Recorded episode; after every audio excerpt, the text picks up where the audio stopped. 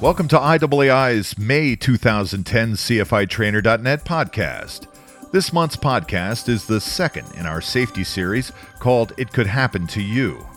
In part two, our roundtable participants discuss some of the health complications they are facing due to long term exposure to toxic substances at the fire scene, how exposures occur, and what fire investigators can do to protect themselves. Our long term exposure roundtable is moderated by Robert Schall, current president of the IAAI, an ATF senior special agent, and the supervisor of the Arson and Explosives Group in New Orleans. The roundtable discussion begins now. Hello, this is Bobby Schall, president of the International Association of Arson Investigators. I'm here for the second in our series of It Can Happen to You, a safety series discussing some of the hazards of fire investigation. Joining me today is Russ Melton, a partner with the law firm of Meagher and Geer in Minneapolis, Minnesota, and David Kircher, a fire investigator with O'Neill and Associates in Somerville, New Jersey. Uh, David, let's uh, let's jump to you first. We we were uh, recently talking about some of your, your long-term health problems that you had, and I think you recently got diagnosed with allergic asthma that's been attributed to working fire investigations. Why don't you talk about some of the, the symptoms and, and causes that led to that? Yeah, um, Bobby, just to give you a brief background, um, speaking with respect to exposures and things like that, 25 years uh, firefighting, law enforcement as a fire investigator, and doing the number and volume of uh, investigations that I've done during in my career, because I was in a high volume uh, area of the city of Newark, outside the city of New York um, and and a response to 9/11. Spent uh, uh, approximately six weeks uh, at Ground Zero following 9/11, and a bunch of other uh, assignments. And the first thing that happened to me was I got diagnosed with malignant melanoma, skin cancer. Uh, being of Irish descent, the sun and I do not get along, and I ended up having surgery and those kinds of things for the malignant melanoma. And as a part of that routine and follow up in, um, treatments, I get a yearly chest x ray.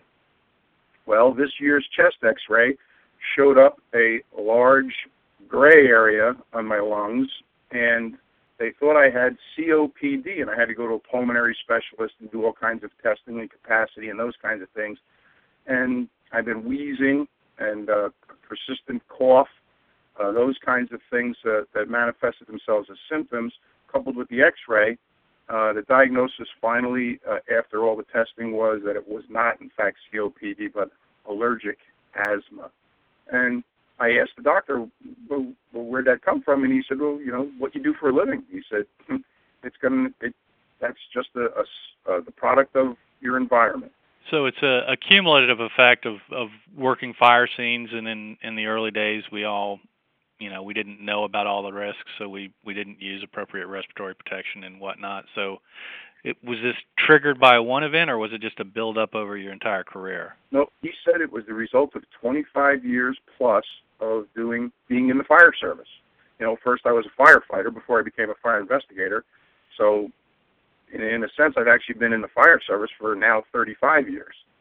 So, that's what it was, a cumulative effect. You know, back in the day, uh, uh, even as firefighters, we went in. There were times we went in with, with basically no mask, uh, you know, fighting fires. And then in follow up, if you could go in the fire and fight fire with no mask, what made you think you had to have one after the fire was out?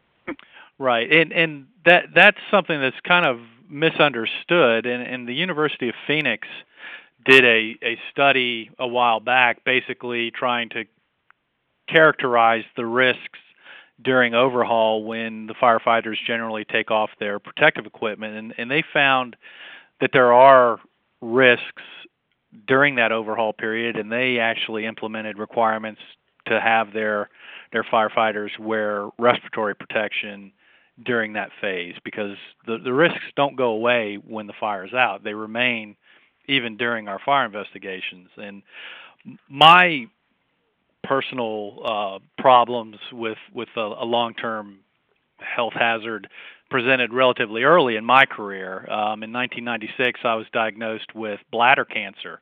Um, at the time, I was outside of the general risk category. I was a non-smoker. I was under 55 years old, so it was rather odd.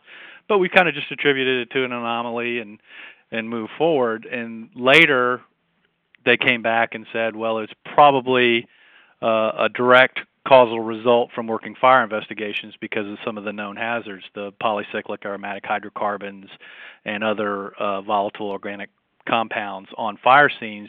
You're you're breathing them in, and they're known carcinogens. Um, since then, I've I've had a recurrence in '99, 2000, and again in 2005.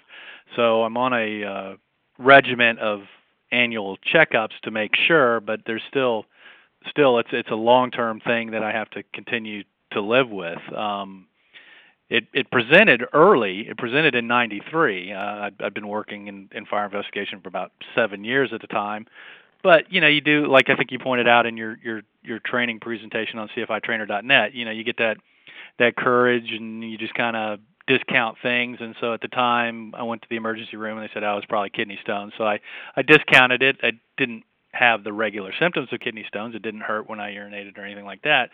But I let it go another 3 years before I was a- actually diagnosed. And in my case I was very fortunate that it wasn't invasive. It, it was superficial tumors that were resected. And as long as I I keep it in check and they catch them early, you know, I, I should have no long-term detrimental effects from the cancer. Um, Russ, you, you've had a similar problem with, with bladder cancer, uh, kind of parallels mine. I think you've had it four or five times, and, and it's kind of driven you to have a big interest in fire safety and, and hazard assessment. Why don't you talk about your background a little bit and talk about some of the uh, underlying uh, protective regulations that are out there? Well, let's start as my cancer. You're right, four or five times. Uh, same thing, tumors resected. But I, as far as differential diagnosis in the medical field, much like what we call scientific methodology in NFPA 921, my history is not as clean as yours. Um, I spent many years in the nuclear power industry as a nuke engineer and spent many years on submarines. And then once I got out, I ended up working in foundries and manufacturing operations where we have welding operations, soldering operations, machine oil, cutting oil, etc. So we come back to the causation element. Um, what occurred for me, the first notice was seeing pink every now and then in the morning when I'd get up uh, in the urine. It'd look a little pinkish, or there'd be some drops pinkish. I was trying a case up in northern Minnesota and just before trial, I went to the restroom and it was bright red. So the first hour and a half of trial, my head was buzzing. I quickly took a break, went back in, and it was clear. So I go, oh, must not be a problem.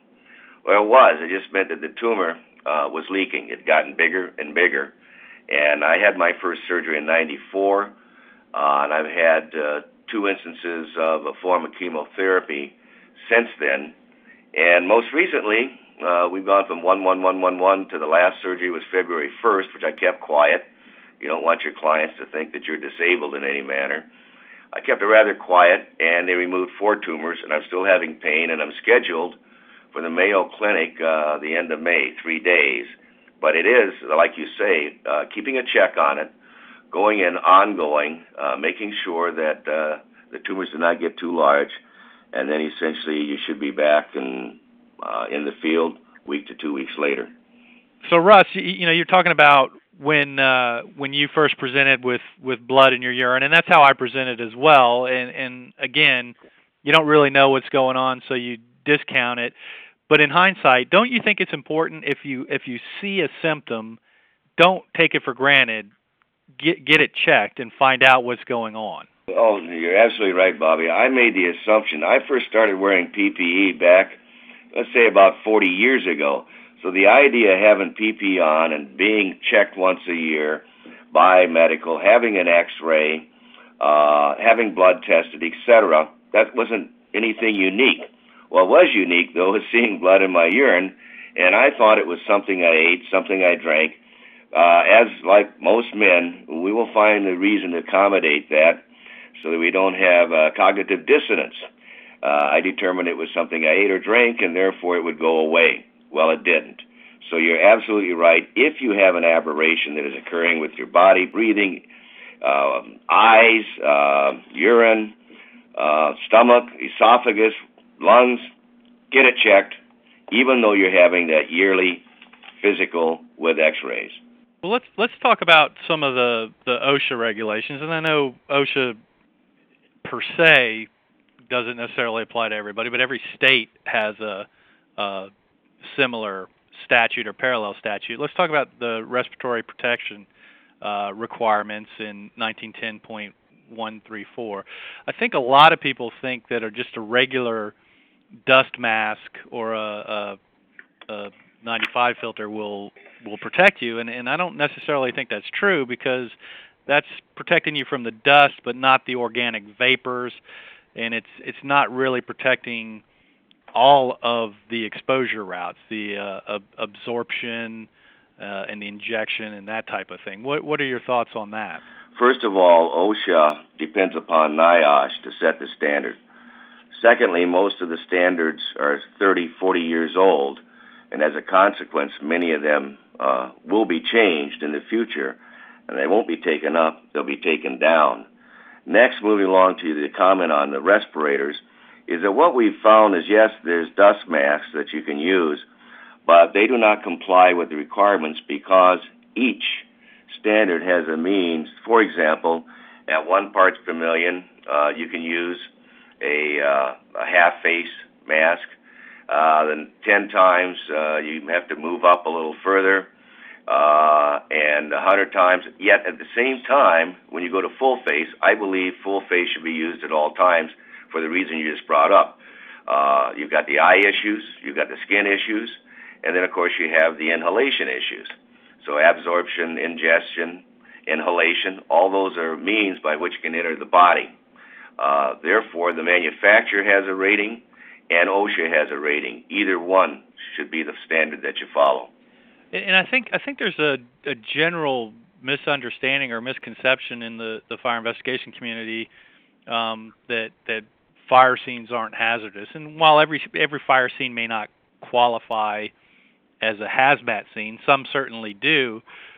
But but the hazards on the fire scene are increasing uh, every day with the amount of household chemicals, the change in uh, product construction. It just seems like there's a lot more bad things on the fire ground that people are taking for granted, and uh, hopefully through open discussion and, and dialogue and training and information, we can change that mindset. Uh, and what are some of the things that, that you know of that are coming down uh, through the chain that are hopefully going to better inform people of these hazards? Well, uh, again, Russ here. Uh, looking at it, uh, it's in the news a lot. You've heard about some of the chemicals that are involved. Uh, primarily, one is dibutyl phthalate, and that's an endocrine disruptor. Um, pliable plastics, that's the one that's hot right now as to what's happening with pliable plastics. And of course, it goes towards uh, children, but we run into that a lot in, uh, and they call it a, really an endocrine disruptor. And uh, you might end up having reduced fertility. You can have uh, uh, skewed male female ratios. You got a lot of and behavior problems, but most of all, I, I think we have to be aware and watch what chemicals are coming on the market and what chemicals are in the products that we find in even a standard, relatively quote unquote benign house fire.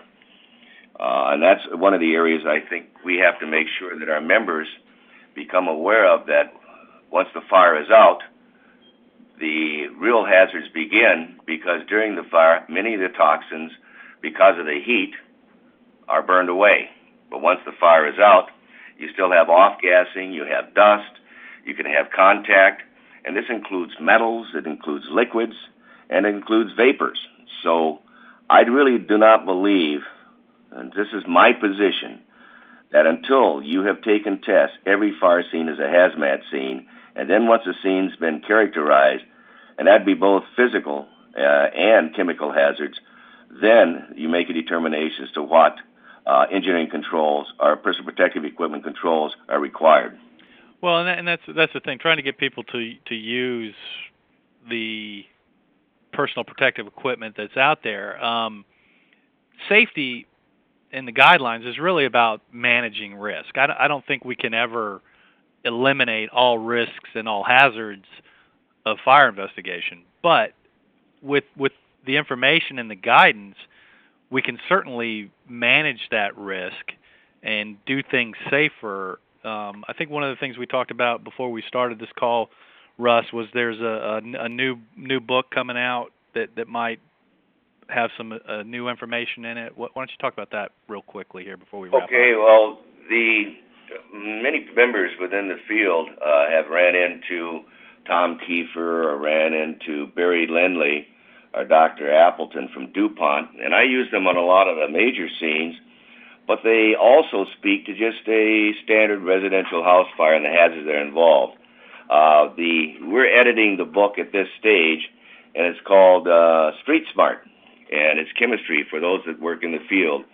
And what I like about it is it really gives you a brief introduction to chemistry, but then goes into some of the physical changes that happen as a result of uh, being in a fire or, or uh, incompatible chemicals, the, the so-called slurry or mix that we run into.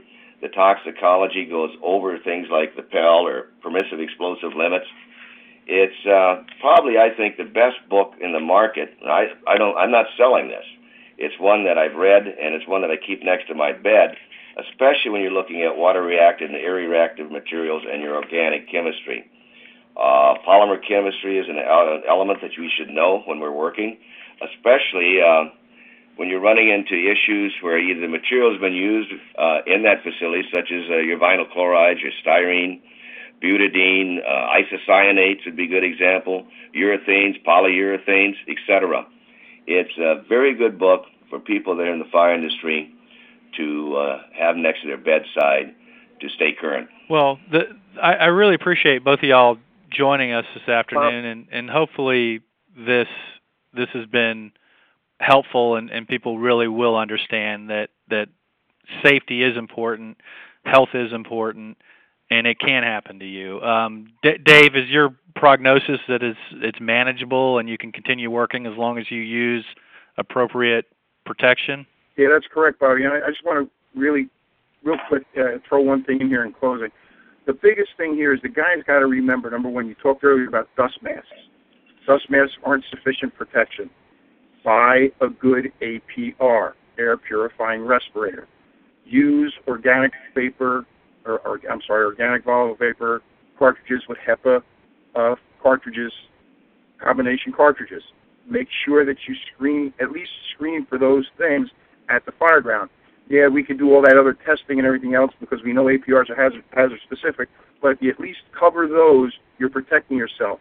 And to remember that the APR is meant to be worn on the face, not around the neck.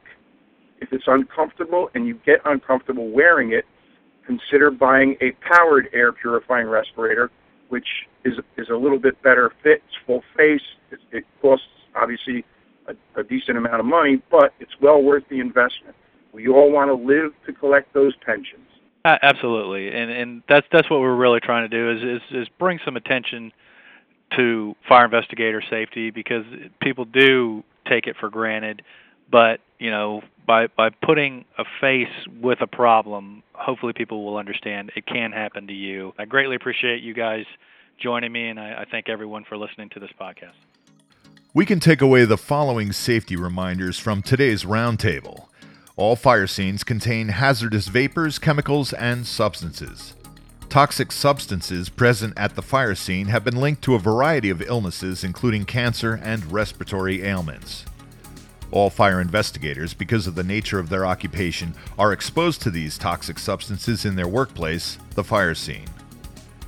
It is important not to ignore any physical signs or symptoms that are out of the ordinary to you. You need to get checked out as soon as possible.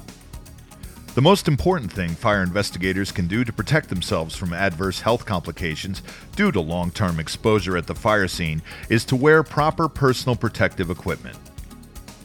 A dust mask or N95 respirator is not sufficient protection at the fire scene. Although they may filter out some particulate matter, they are not able to filter out the toxic vapors from combustion products. An air purifying respirator with the proper cartridge for the scene, such as an organic volatile vapor and HEPA combination cartridge, is essential. Above all, it can happen to you, regardless of how long you've been working fire scenes or what you do at the fire scene. Please take a moment to download and read two studies provided on the podcast's page Characterization of Firefighter Exposures During Fire Overhaul and Health Hazard Evaluation Report 96 0171. Protect yourself, if not for you, then for your family. Finally, we close with news from the IAAI. IAAI has been awarded a grant through the Assistance to Firefighters Grant Program for $986,850 to expand this distance learning program and to introduce skill assessment practicums for advanced testing of fire investigator competency. This grant will also provide continued support for the IAAI monthly podcasts. The annual election for officers and directors of the IAAI is underway on the IAAI website, firearson.com. Members of the association can vote through noon Eastern Daylight Time on Monday, May 17th. The results of the election will be announced at the annual general membership meeting in Orlando, Florida on Tuesday, May 18th. That concludes this IAAI CFITrainer.net podcast. We'll see you again next month.